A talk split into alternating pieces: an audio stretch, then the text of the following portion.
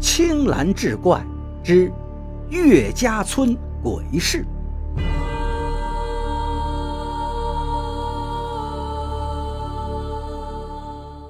书接上回，岳水香在前村住，回家时要走一条小道，小道呢还没有通上路灯，一到夜里是一片漆黑。好在这岳水香胆子挺大，敢走夜路。在路上走着，岳水香就发觉后面似乎是有人跟着，几次回头看，却只是一条黑黢黢的路，路上并没有人。岳水香心里知道，恐怕是有东西跟上自己了。他只感觉头皮发麻，阴风阵阵，知道自己稍微不谨慎，恐怕就会被鬼上身。岳水香就觉得身上渐渐发重，后背发凉。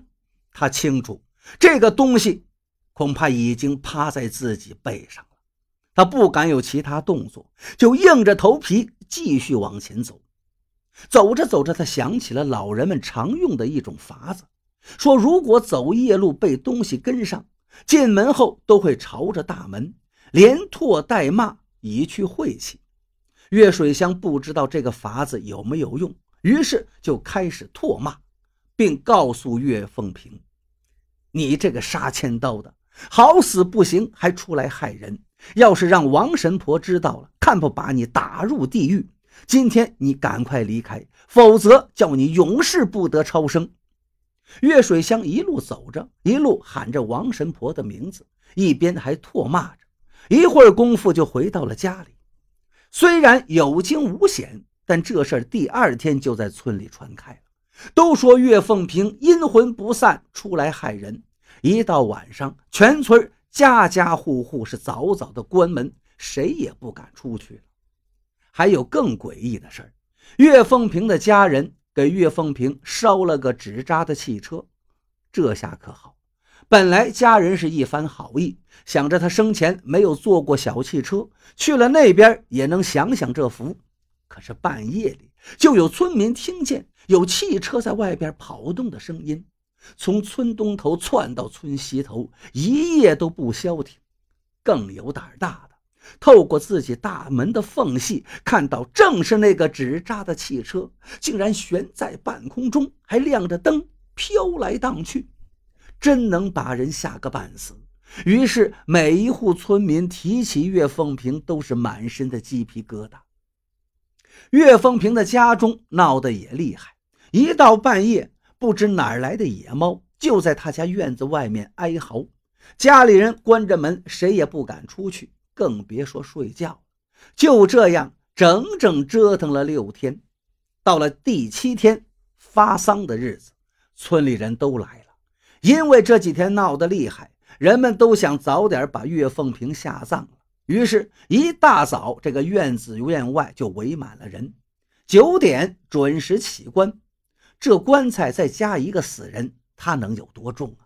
可是抬棺的七八个人费了好大的劲儿，才把他抬起来。快抬到门口的时候，却是怎么都不行了，抬不动了，就好像要钉在地上一样。到了这一会儿，二女儿艾云开口说话了：“你们抬不动他。”这声音听起来可不是艾云，人们都不敢说话。都看着艾云，岳富贵，你家孩子今年害了两场病，你别给他瞎吃东西了。村民们这回都听出来了，这声音是岳凤平啊，他上了自己女儿的身。岳凤平又说话了：“村长，你把咱村边的河道加固加固吧，大雨来了就会冲塌了。”人们都对这个说话的艾云感到害怕，也有人听出了端倪。胆子大的岳富田问道：“我啥时候能发财呀？”艾云一扭脸说：“守好你家的地，过几年大丰收，拿了钱你要出去做买卖就发财了。”人们一听，这可不得了，这鬼上身能看见未来呀！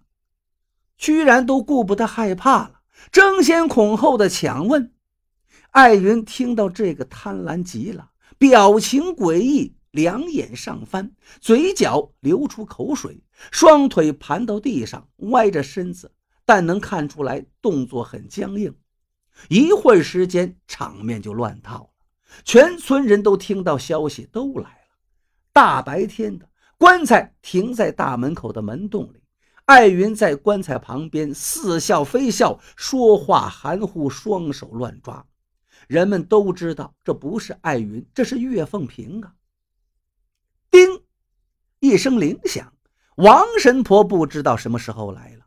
她从人群中走出来，这艾云看见王神婆，一声尖利的嘶叫，动作更加僵硬，眼珠子都快要瞪出来了。只见她的嘴巴左扭右歪，众人都在看着这王神婆怎么出手了。只见王神婆走到艾云身边。拿出一张符纸，吐了口唾沫，贴到了艾云的脑门上。刚才还张牙舞爪，现在只剩面部表情了，但是那表情却十分凶狠。王神婆好像没看见一样，起身又拿出了一枚钢钉，在棺材上钉了进去。钢钉每钉进去一寸，都能听到艾云的嘶叫。